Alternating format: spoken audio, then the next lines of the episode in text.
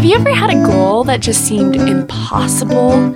If so, you've come to the right place. Welcome to the Notable Peeps podcast, a series that gives attention to remarkable people who are putting on their shoes, doing their best, and believing in the impossible. All my dreams are coming true. Hello, Whitney. Hey, Steph. Hey, so I'm excited to have you. So Whitney's been my little like concert buddy for a few years, and we've done so many fun things. One of the things that I love about you is you're always game to go to stuff, and you're always like, "Hey, have you heard about this or that?" And you're the one that introduced me to Andy Grammer, so I'm grateful for that.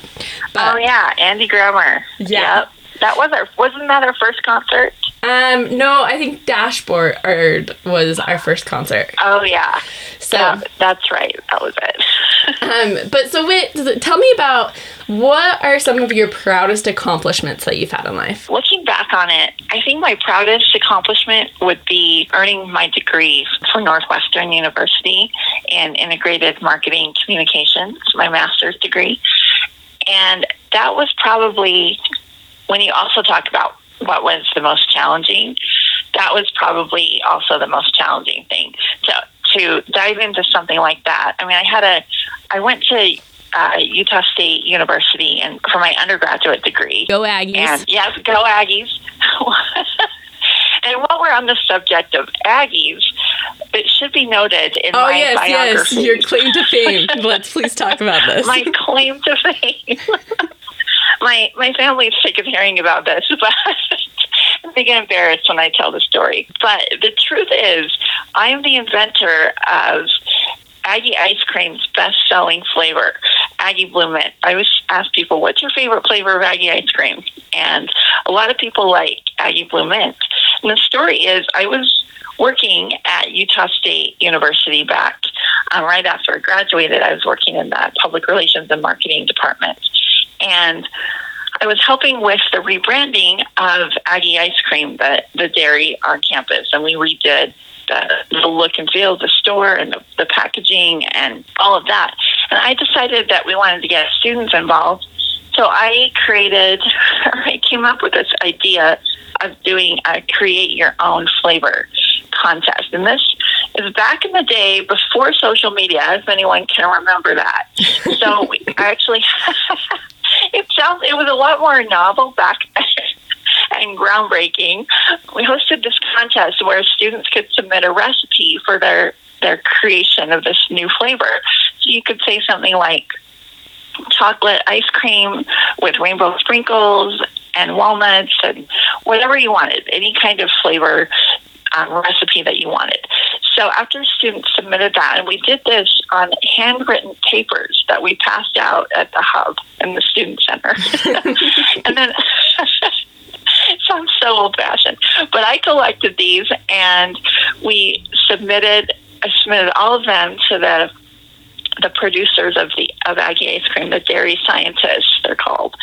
And they looked them over and came up with some they thought would would do well and ones that were viable to produce from a recipe kind of standpoint.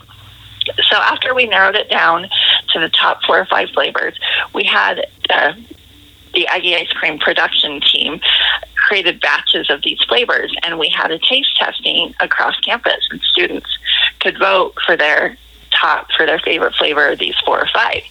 And so the winner was blue mint ice cream with white chocolate chunks and dark chocolate chips. And so the student was really excited. They won a free year supply of Aggie ice cream, plus they got to have this flavor. The flavor was great, but the student you had to kind of write in a name, and the name of the ice cream wasn't wasn't quite working. So I came up with the name Aggie Blue Mint, and it's like I said, it's now the best selling flavor of Aggie ice cream. And the other day I was up in Logan for homecoming, and I ran into the director of the dairy or the ice cream production program up there, who's been there for years. And I saw him, and we were talking, and of course I mentioned this, and he remembered me from there.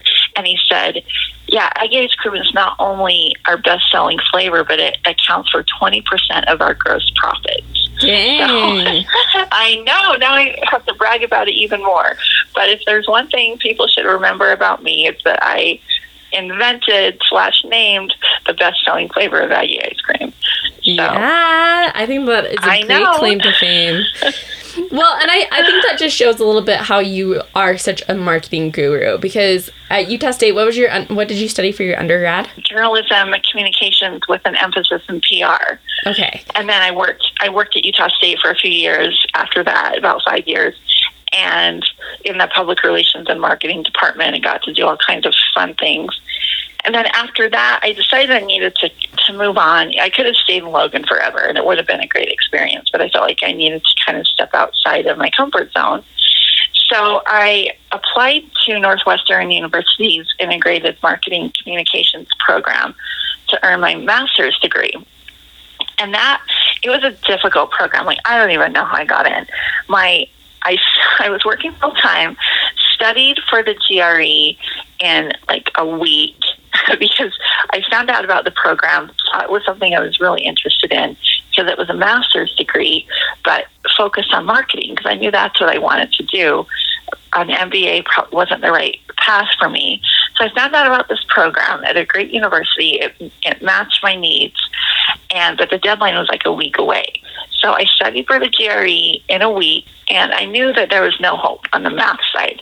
So I just forgot about that. I knew that was just crossing my fingers, and then I studied on answering the more uh, the qualitative questions and the writing questions, and somehow managed to pass that and get who knows what score.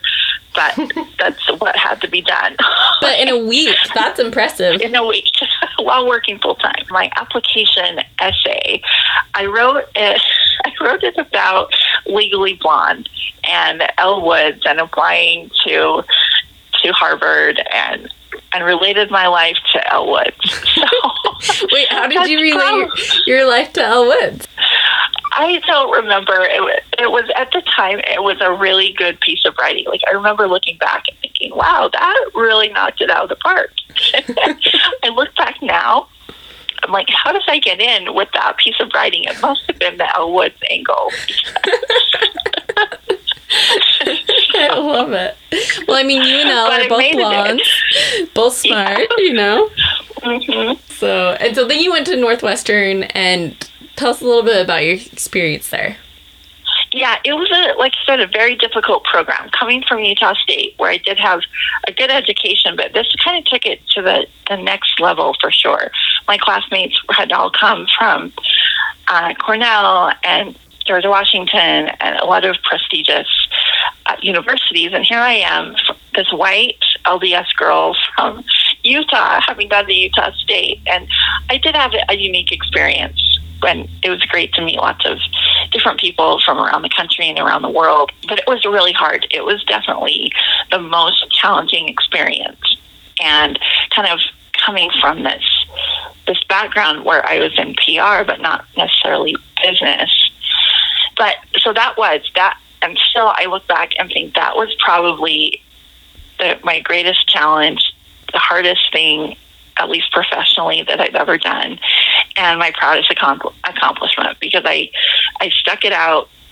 I made it through. I had lots of great friends who supported me and made it through graduate level statistics, even though I hadn't taken math since high school. Oh man, So I had I had a lot of like good tutors and but stuck it out, made it through, had a lot of a lot of experiences and I was also able to contribute, I feel like, because I'd had five years of work work experience. So that that helped. But definitely proud of of sticking it out when it was really hard and at the same time taking on a, a new challenge. and how do you feel like your experience there like helped you later on in your career? Well, there was a point where I thought, you know what, maybe I should just get out before I get in too deep because I I did take out student loans and I thought, well, do I just cut my losses now and move on? But I thought, no, if you're in, you're in and let's earn this degree. So I feel like that persistence and the ability to know that I can do hard things has helped me has helped me going forward in my life. But that was that was academically and professionally the hardest experience. I would say, and and knowing that I can do those hard things and persist and keep moving forward has helped has helped me further on in my career. Where did you go career wise after school? So after I graduated, that was in 2008, which was a very t- a very bad time to graduate Mm-hmm. um, because it was at the bottom of the recession. So I get I earn my degree. I come out of this ultra prepared with this a degree, really relevant degree from a top tier university, and there are just no jobs to be had. And I was overqualified for all the jobs I was applying for and wasn't even getting those. But I was able to pick up some freelance work and and get by. And when I was at school, I thought I kind of learned about more opportunities and more career fields, and I thought, oh, I want to go into advertising. So, kind of at the at this high end advertising, like big city agency, and I. Uh, in the program, I had an opportunity to do an internship in a downtown Chicago ad agency, and I, I learned, you know what, this isn't for me. This it's not kind of what I thought. I, I enjoyed the experience and learned a lot, but it was a good learning experience to find out this isn't the path I wanted to continue on. And so I'm, I'm glad I, I learned that and found myself back in Utah and with this higher education experience under my belt and now with this new degree and made it through that, the bottom of the recession and ended up getting a job at Utah Valley University as the as a marketing specialist for the College of Business at UVU. So I was there. That was definitely I was overqualified for that position. It was almost what I was doing before my graduate degree, before I earned that. But I was there for about a year, and then another opportunity opened up at UVU. It was the director of public relations and marketing at the university, kind of university wide level. So I got that position, and it was a, it was a great experience. I was able to do everything from from PR, crisis management, media relations. As I oversaw employees who ran social media accounts. I was also doing new things like uh, media buying, ad buying, strategic planning uh, that really where I did use a lot of the skills that I acquired at, at Northwestern. So that was a great track for me to, me to be on. And one of the one of the key points that I remember there is I had this moment where I'm on a call with PR and marketing directors from all the other institutions in the state, including Utah State. And one of my mentors at Utah State, who was in the same level I was at, was on the call. And I thought, wow, this is really cool that I have progressed to be at the same level as my mentor, as my former or current mentor. And that was kind of an achievement and a, a moment for me where I thought I've made progress. I've come to where where I want to be, and that was kind of a a successful feeling for me after I left UVU, I decided I, I still really liked um, I liked academics and higher education, but wanted to pivot my career a little bit. Um, so I took a position at Salt Lake Community College on the faculty side of things. So currently, I'm an assistant professor of marketing at Salt Lake Community College.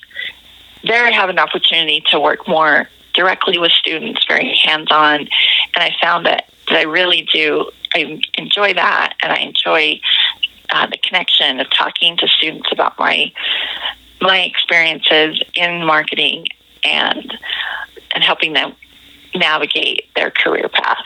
So it's been really fun. Plus, the schedule is really great and flexible. You have these like two week breaks in fall and spring, and then summers are are kind of optional. You can teach if you want to. And so that's led me to be able to travel a lot exciting experiences that I wouldn't have had I stuck to my my nine to five kind of job Yeah. in, in administration. Well, and around the time that you switched jobs is when we met, and I've always admired your little pivot in in life because you talked about you know your role at UVU being over this budget. You're like everyone wants to talk to you when you have control over a budget. you have all these friends that come out of the woodworks. But that was a very stressful position. But I, I just thought that was cool that you were like, you decided, okay, I want something that's a little, that can allow me some freedom but still do what I want. Yeah, absolutely. Working in that at that level of higher ed, higher ed administration, I love that part too because you were right in the middle of everything. You knew, especially being in PR, you knew what was going on behind the scenes. I had a pretty significant ad budget to work with, and my work was I could see my commercials on TV, I could see social media campaigns, billboards. It was pretty cool to be able to say I was behind the scenes in producing this commercial or that billboard I, I helped work on that. And yeah, I had media vendors calling me all the time, free tickets and just the perks that come with that with that job and kind of the respect and working directly with higher ed administration, including the president. But after a while, it just had kind of run its course, and I was seeing new opportunities where I wanted to make a shift. And this position at Salt Lake Community College opened up. And it, it was a, a very different switch. I was going from a four year institution to a two year institution and taking a pay cut in the process, but gaining this quality of life. And looking back, I'm so glad I made that decision. It was going out on a limb, and it it definitely was a step down in terms of prestige or and that sort of thing. When I go to networking events now, I don't have this business card that says director of PR marketing at a four year institution. It says assistant professor at a community college. And I don't get that same level of interest or people don't look at me and say, "Oh, there might be a budget behind you. Let's like, wine and dine you." Which I would do the same thing if I were in sales. I'm not. I'm not that type of client anymore. So, but then I think, look what look what I get to do. I have a lot more flexibility. I get to work directly with students, and so there are trade offs. But I feel like in this case, it was the right decision for me, and I'm very happy that I made that decision. Well, and you make these classes so much fun. Like you have one class that you bring in all these different entrepreneurs to talk to your students. I love hearing what you're teaching your students because it's always fascinating to me. And so I love that, you know, it might have been not as a prestigious title or you don't have people that are like, oh, she might have a budget behind her, but you made that shift to do something that gives you that quality of life a little bit more. Yeah, it is fun, and I, I try and make it really as real world as possible with my students, and I share a lot of experiences of what it's really like. I'll teach the theory and about strategic planning and or a rebranding campaign and or market research, and I say these are the steps, but let me tell you how it really goes. You don't always have time to do the post analysis of a campaign, but here's what you should do, and then give give examples of of my career and how how I worked through some of those challenges and the realities of a career in marketing. And I do get to I produce the Business Leaders Forum where I do have the opportunity to bring in entrepreneurs and business, business executives from around the community to speak to students. And that's a fun way for me to keep in touch with the private sector and and helping my students gain these contacts for them in the future. So, Whit, I'm surprised that when I asked you about your proudest achievements, you didn't mention this award that you received. Yeah, um, one of the, the proud moments in my career where I could look back and reflect on some of the success that I've had was when I received the 40 Under 40 award from Utah Business Magazine. And that was kind of at the end of my career at UVU. It was really exciting to be recognized like that and to see myself among these great leaders, business leaders in Utah. And that was fun to have the photo shoot and and be in the magazine and go to the reception at Grand America. That was, that was a fun, kind of proud moment in my career. Yeah, no, that's a huge achievement. That's awesome. So I got to do the photo shoot and I got a new dress. you know, you have to have a new dress for those kind of things. Yes. so, in addition to, you know, these achievements and challenges with your career and academics, um, you've also had some me- medical challenges. Do you want to tell us a little bit about that? Yeah, sure. I I try not to focus on that too much, but it is definitely a part of who I am and, and my journey. I know you I- never talk about it, but I'm just like, that's why I'm so impressed because it's like you are such a tough cookie. Well, I feel like it just kind of is what it is, and it's there, and there's no other option but to just go through it and and get over it. I was diagnosed with epilepsy back when I was in my early teens, and so I've had epilepsy my whole life, and that has presented some challenges. I'm not able to drive, and so that makes things more difficult, especially in like social situations, not being able to go to like drive yourself to a party or something. But not being able to drive has been has been a challenge, but it's just been a thing that I've had to work around. And it is what it is, so you just get it done and move forward. Uh, I have had three brain surgeries now. I when I was in my 20s, I had a brain surgery where after lots of diagnostic tests and time in the hospital and things like being hooked up to an EEG machine with electrode with electrodes on my brain for for a week at a time. They determined that it was safe to remove a small part of my brain where the where they could that they could identify where the seizures are coming from. So after they were able to make that make that location pretty clear, they went in and just removed that piece of brain. And the idea was to stop the seizures because they could find that malfunctioning piece of brain. So my first surgery was at UCLA and we're pretty hopeful about that. And for a year after that surgery, and it's pretty intense. I mean, brain surgery is pretty intense, but it is what it is. Um, so after that first surgery at UCLA, um, I, had, I saw an improvement in seizure activity for about a year. I was seizure free. And then after about a year, the effects started to wear off, which is a bummer because that type of surgery is really set up to be a cure. It's kind of it's the root cause. So after a year, seizures came back, and after another maybe five or ten years, the seizures were to a point where we thought maybe we can try this again and go in and retest and look at if we got everything that we needed to or if there if we need to expand the area of the brain that needs to be removed to stop these to stop this irregular electri- electrical activity from happening. So I had the second second brain surgery done and same thing. It was it was good for about a year and then seizures slowly started coming back. And so that was that's disappointing. I remember the moment after a year you kind of start feeling comfortable like okay things have been going well maybe i could start thinking about driving you don't want to get your hopes up too much Mm-hmm. but at the same time being optimistic Wait, so had you driven as a teen? yeah i drove until i was like 21 Oh, okay. And maybe those last few years it probably wasn't a good idea but i still had a, a driver's license.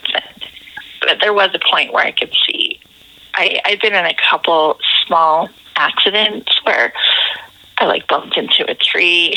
Mhm. It was actually you know i'm like okay it's probably not a good idea. But there was a time when after one small accident into a telephone pole i just had to kind of come to this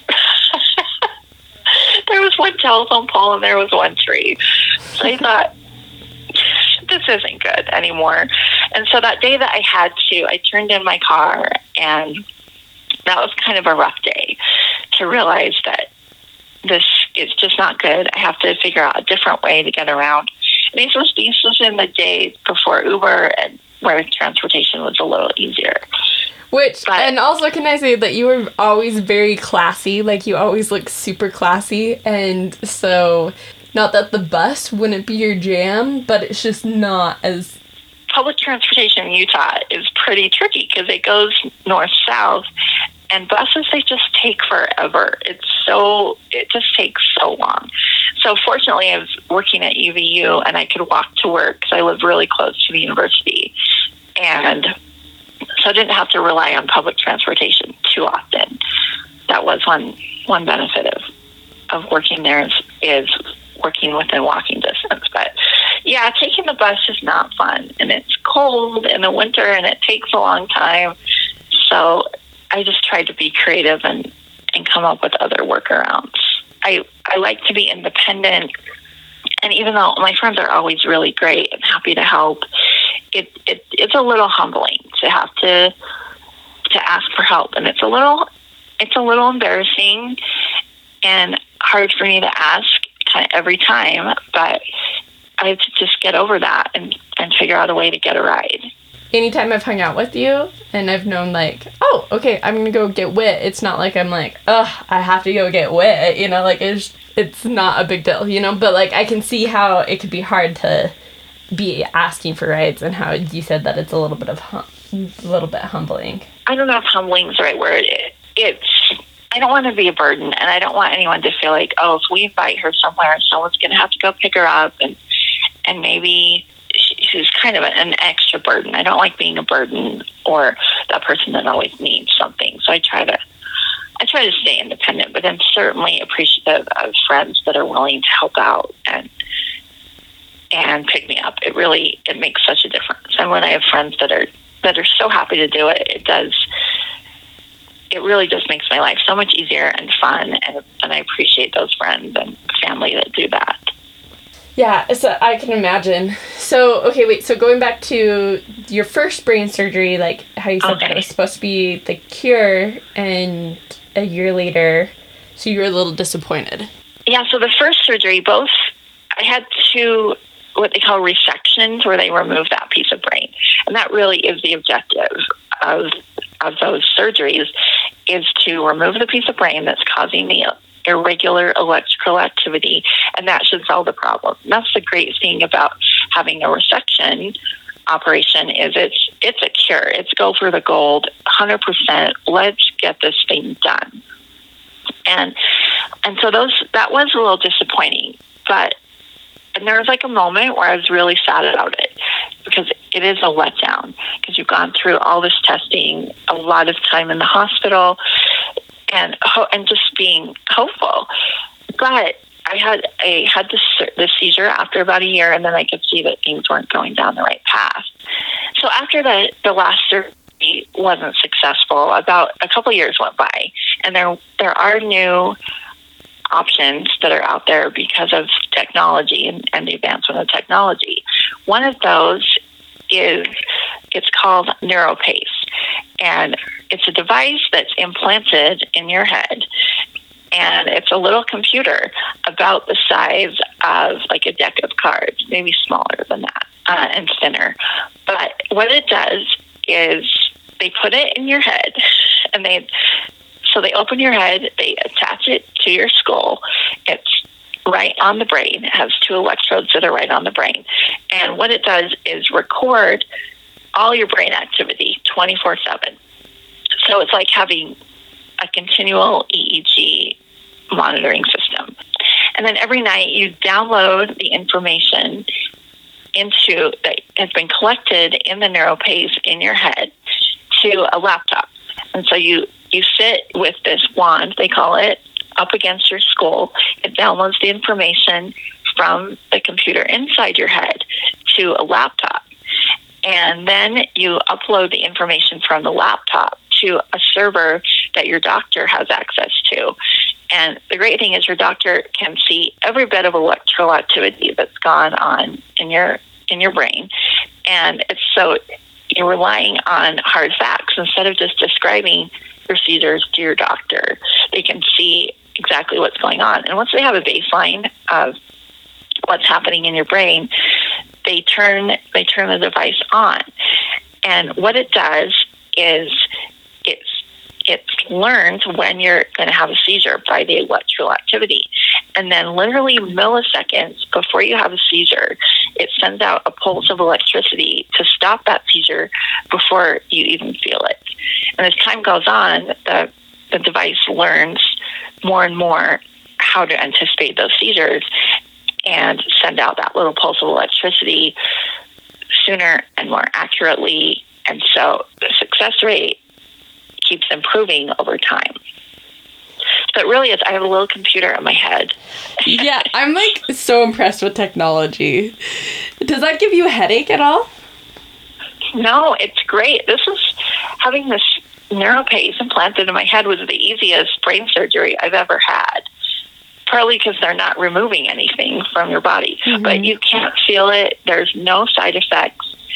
You would never know. I have a scar on my brain, or not my- not my brain, but on my skull.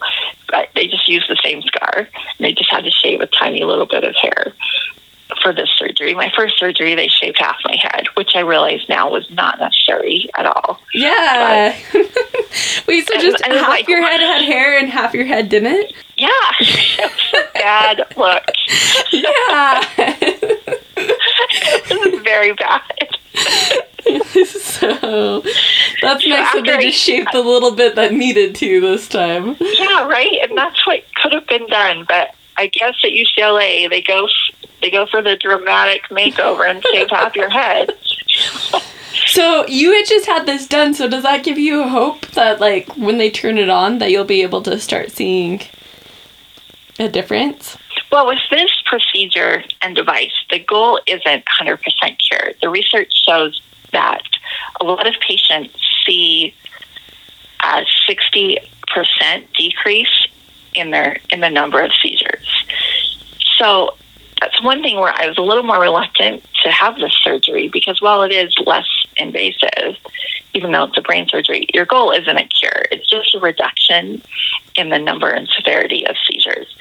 Ironically, right now, even though they haven't taken out any parts of my brain, they've just have this implant, it's still gathering data because I haven't had any major seizures.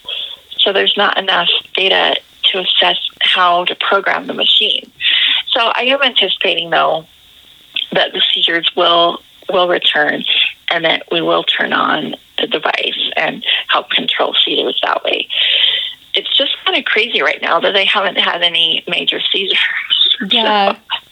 I don't anticipate that staying that's being the case long term, but it is it is nice to to have that implanted and being able to better control those seizures. Well, and with like hearing, because this is like the most detailed that I've ever heard about your history, your medical history with things, and hearing that, mm-hmm. like, I really am impressed just your positive attitude that, like, brain surgery, that is a big deal, you know? when I talked to you before, you're like, yeah, it just makes you really tired, you know? You could be like a bitter Betty where you're just like, what the heck? Why can't I drive? Why do I keep on having these seizures? But I just think that that's an example that you you have this that you can't control, but you can control your attitude. And so this isn't even really a part of you, you know, like it's just like "Eh, it is what it is, but I'm not going to let that get me down. Yeah, I feel like life presents these circumstances and these challenges in your path. And you can either look at those and fret over it and be discouraged, or you can say, all right, that's a circumstance. Here's the obstacle. How are we going to overcome that? How are we going to deal with it? Let's move on because there's nothing to be done. So, what are the next steps? How do we move forward? And how do we just make the best of the situation? There's nothing that can be done about this situation. So, how, how do we move forward? How do we be proactive? And let's let's just keep going. I, I just was like thinking about how what you just said can be applied to right now with this mm-hmm. COVID 19 crisis that's going around. And really, the thing that we can't control is our mindset. Yeah, and it is hard. I don't want to downplay it and say that these challenges that that are presented to us are not easy. And right now, I think having a positive attitude and looking at at the bright side or just looking at the good things and focusing on that instead of negativity. I don't know about you, Steph, but I can only watch so much news Oh, yeah. and I- have to make an effort to, to not watch it, not read it, because it, it, it can get overwhelming when all you talk about and all you read or listen to are these dire predictions. And, and I'm not downplaying that, but I think for mental health, you have to cut that off and choose to focus on other things or positive things. I agree because it's just interesting how because that's no one really has anything exciting going on in their life like it's the topic that everyone talks about you know But when Mhm. your day is filled with negative conversations about it, it really does wear. So I've been trying to research new topics every day so I'll have new talking points, something new to talk about. I don't think you can focus on it. The more you focus on it, I think the worse the worse it gets and it, it builds into something it snowballs into something that's bigger and bigger and all consuming. And you can just only think about it so much. Not to say that you shouldn't be prepared and proactive and doing things that can be controlled, but not not focusing on the things that are out of your control. I don't know, and just reflecting about everything that you've talked about, I'm like, it is cool that that's exactly what you've done with your life. You aren't like being like, well, why can't I drive? Or like, when will these seizures go? And I'm sure you have those moments, but like, Oh yeah. I've been your sure. friend for a bit, you know, like, and I don't feel like that's really a topic of discussion. And I, I don't know, I admire that about you. Well, thanks, Steph. But there are the bad days, and there are those moments that are frustrating. But again, I think, well, what can we do about this? Well, we can either feel sad or we can just move forward, call someone for a ride, figure out a different way to get around this obstacle. Because that's really our choice: is be sad and wallow in it, or pick your and move forward. Yeah. Or just don't worry about it. Just don't think about it. just think about something else.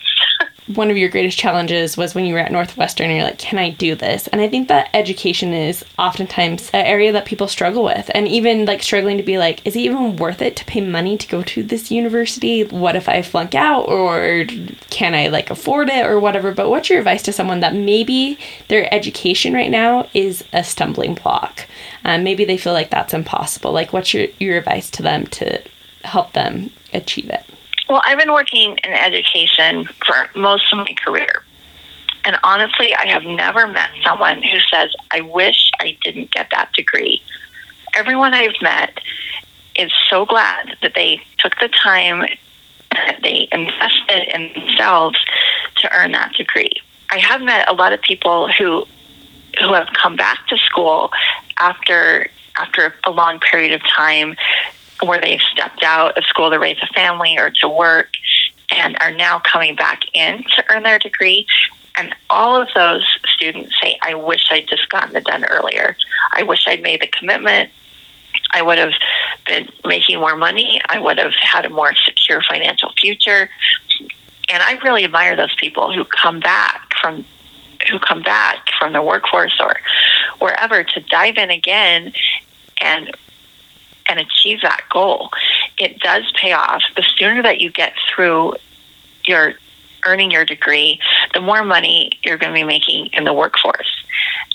And I, I would encourage everyone to get as much education as you can. I don't think you'll ever regret it. Even if you end up getting a degree and working in a different field, those experiences that you have and the knowledge that you gain, even if you take a biology class or you take a history class, it it creates you as an educated person, a well-rounded, educated person who can talk intelligently with other people and learning things throughout your life. I don't think getting more education is ever a waste of time or a waste of money. That said, I do think you need to be smart about about how you want to earn that degree or acquire your education. Not everyone needs a more selective school to to pursue their career goals. Some people, um, vocational training is a great way to go. Some people earning a two year degree will be most beneficial, or earning a four year degree. You just have to figure out what type of education will best meet your career goals and life goals. What do you see yourself being like in the future, and what education do you need to help you get there? I was just hearing you talk, I'm like, man, you just start, like have a way of with words. I remember when I first met you, I was like, because you just dress so classy, and I was like, you look like a senator's wife, and then I was like, that's super sexist. You look like a senator. Like, yes, but but Well, my minor at Utah State was was political science, and I did do an internship in in DC for Senator Hatch's for Senator Hatch's office, and that always has. I've always liked that whole Washington D.C. thing and the idea of becoming like a senator or a senator's wife, and of course legally legally blonde too. Like she goes to Washington. Oh. so when oh. you said that, I love that that compliment. I went home and told some other friends about that. I loved it that you said that. Yeah, but then I was like so like mortified afterwards. I was like, why did I say senator's wife and not a senator? Like, why is that ingrained into me?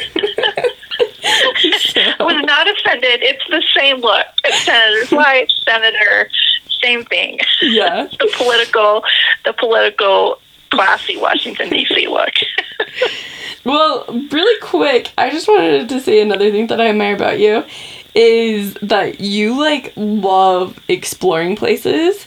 And even if if, if people can't go you're like okay i'm going by myself. And so you've been to europe all by yourself. Like how many different places have you been to by yourself Well, that's the great thing about this job is I have had a lot more flexibility in my schedule to go explore different places, and not everyone has that flexibility.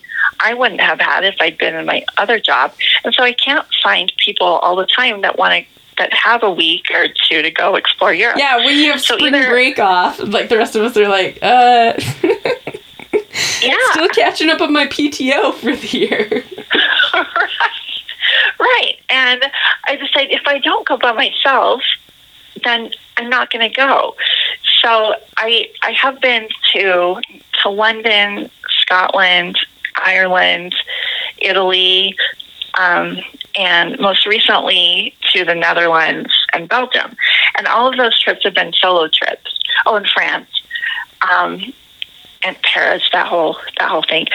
So they've been great. I love it. I love planning the trips. And I have found that the more detailed you can plan the trips as a solo traveler, the better off you'll be because you can always diverge from your plans, but you're never wasting time in a city wondering what's next or how to get there, what should I do. But traveling solo is fantastic. I I love it being able to do whatever I want or exploring places and being able to stop and get some gelato if I feel like gelato, or get a Belgian waffle, or go early to see the Eiffel Tower, or sleep in a little bit more. It's it is a fun adventure to get out and explore things by yourself. Of course, there are moments when when I'm sitting by the Eiffel Tower and think, oh, this would be really great if someone was sitting next to me. Or this is such a fantastic museum. I'd really like to talk about the David and Michelangelo's beautiful artwork with someone else. But oh well. but I'm really glad I'm here and not just wishing I was here. And recently, I planned a couple trips. I have a trip planned to Spain, and I'm supposed to leave on May 5th. But because of mm. COVID 19, that's not happening. That was going to be a two week trip all over Spain. And that's been tricky. I mean, I'm certainly grateful that it hasn't impacted me any more than not being able to go on a trip to Spain. But it's still disappoint, disappointing when I had the time blocked out and the trip was planned and the plane ticket was booked and, and everything. So, but still, I'm grateful that I can do that trip another time. And I also have a ticket. I try and get really good deals on tickets and then go wherever, go wherever I can get a good deal on a ticket. So I had another, I actually have a ticket booked to Italy in the end of August. So we'll see how that goes. But, but I would recommend traveling solo to anyone. It's a great adventure, great experience. You get to know a lot about yourself. You can always book other tours with like smaller tours of of the Tuscan countryside. I like doing that or the Cotswolds in England to interact with other people. But traveling solo is a really fun thing to do and I would highly recommend it. Well, and just when you're talking about you could get gelato whenever you want, when I went to Spain with my brother, I would be like, "Can we get gelato again?" He's like, "We've already had it once." I'm like, "Yeah, but we're in Spain.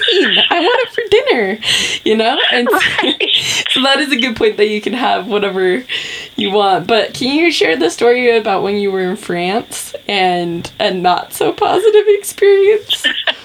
the one thing about traveling solo is it takes a lot of energy because you're in a foreign country. A lot of times you don't speak the language, and you have to catch a train at a certain time, and you're trying to read the sign in in French and and recalculate the time from the 24 hour clock to to your standard time by subtracting 12 and figuring all this out. And you don't have someone to turn to and say, "Hey, is this the right train? Are we going the right direction?"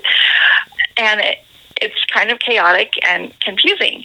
So, and it just takes a lot of a lot of effort. So the first time I went to France, um, that was the first time I'd been in a in, in Europe in a non English speaking country.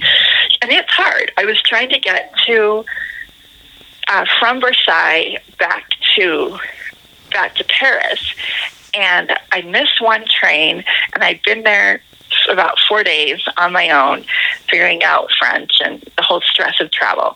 And I ended up getting on a train um, after a long day at Versailles, getting on a train going back to Paris.